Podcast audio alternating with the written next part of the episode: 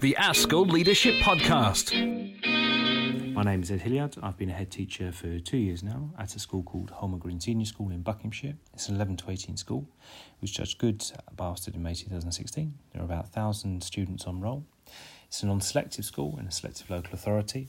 It also has an ARP, um, which is uh, in the main caters for speech and language and um, autistic spectrum students. There are about 4.8% of the school population has an EHCP, and we're currently expanding from five to seven forms of entry. What attracted me to the job? What attracted me to headship in general uh, were the experiences I've had as a teacher and as a middle leader that I either wanted to replicate or change for a school. Also, I had a desire to improve the education of a larger group of students, and headship I felt would allow me to do that. What attracted me specifically to Holmer Green Senior School was that the school was on a journey. It was of a reasonable size for a first headship, it was financially sound, and it seemed to have a really supportive community of staff, students, parents, and governors. How is it similar um, to what I expected in terms of headship? As a teacher, I felt I could influence my class's progress and their experiences. However, as a head of department, I felt I could influence obviously an entire sort of department, um, if you like. As a head teacher, though, I felt I could influence a whole school to improve student experience, and that is exactly what I have found. Um, I've found that I can implement and set a direction, for example, a focus on oracy, literacy, staff, CPD, etc., and then it will happen. Um, I've found that I have the privilege of listening to different viewpoints and experiences that you don't always get in other positions in the school, and then I can cut through um, particular noise to set then a direction for the school. I've also found that there's a lot of variety in the day, which is what I was looking for, not just in the day though, in the week, in the term, in the year, um, and things are therefore constantly evolving, and therefore there are new challenges and you develop new skill sets. How is it different to what I expected? Well, I think HR issues seem to get more and more complicated. Um, as a head of department or as assistant head or as a deputy head, um, obviously you dealt with HR issues, uh, the more complicated ones, the ones you couldn't resolve, then you passed on up. Um, I now find myself dealing with those.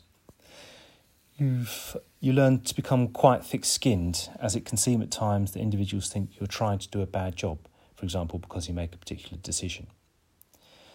There are days when a myriad of things happen where it can become, um, can become or can begin to feel a bit relentless. Although you may have positive intentions, sometimes they're seen the opposite in some areas. There is sometimes the expectation that you do not suffer from stress or do not have um, emotion and therefore do not know what it is like. I have found um, the job as a head teacher incredibly hard work, bruising and overwhelming at times. However, that's juxtaposed with elation and a powerful feeling of making a real difference in the main. For me, it's a job I couldn't recommend more highly enough, and I feel very, very privileged to, to be a head teacher. There are some things I've learned on my journey so far, which may be of use to you in your journey. Being consistent with all staff, otherwise, what you think may be an honourable decision can be used in a detrimental way. Spend a lot of time on staffing, um, but I've stopped worrying about a particular solution as something always comes together. I think having a coach or a network that is unconnected to your school is very useful for support. Um, I found I didn't have enough experience of governing bodies, so I went and sat on a different school's governing body for a year as an experience to see how different boards operate, and that gave me a real insight into effective governance. I think I've learned not to be afraid to pick up the phone and visit another school. The great thing about our education system is there is a solution out there, it is just finding it and then refining it for your particular context.